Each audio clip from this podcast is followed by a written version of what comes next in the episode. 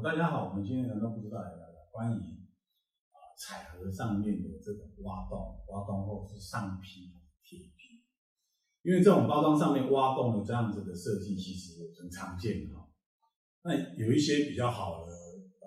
那个纸张或者是高档产品，也许它就不在上批，不再让它在个洞洞里面让它再贴一个批，像窗户开窗的样子，直接就是利用里面的设计呈现出来。但是如果说在货架上面，它可能不上点批，它会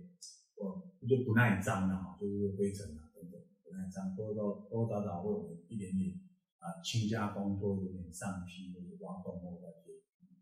那其他两种方式，一个是说我们先印刷好啊，那你要上面加工的这些上批啊、印批啊、印亮油啊、特殊各式各样加工好的时候，整个盒子去扎型。扎完型下来的时候，这一这一个透亮亮的地方后面呢，背面呢再去贴那个透明的啊透明片，用机器或是呃或是人工去贴透明片，就是把这个窗户给堵起来。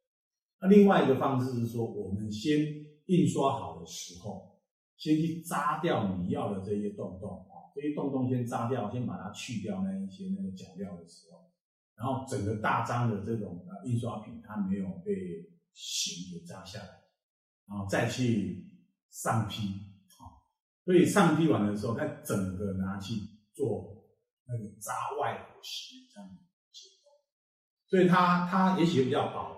可它的形式说它比较不会摸到那一个洞洞的那个缝口，但是呃，有人建议说，就是说我们上批尽量用那个亮面哦，那亮面看起来就显得像透明的这种这种。透明透明窗嘛，哈，那其实啊，创意设计都可以随便来，我们也可以采取用上面皮，可以它会比较雾，就像毛玻璃一样，就看你的设计需求。因为现在也有很多上皮是像镭射的，上面有个镭射纹路，也可以尝试看看啊，尝试看看，因为这跟设计有关，因为里面的商品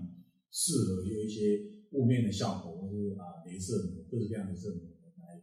后后那个上皮的话，它也许也是一种。材料的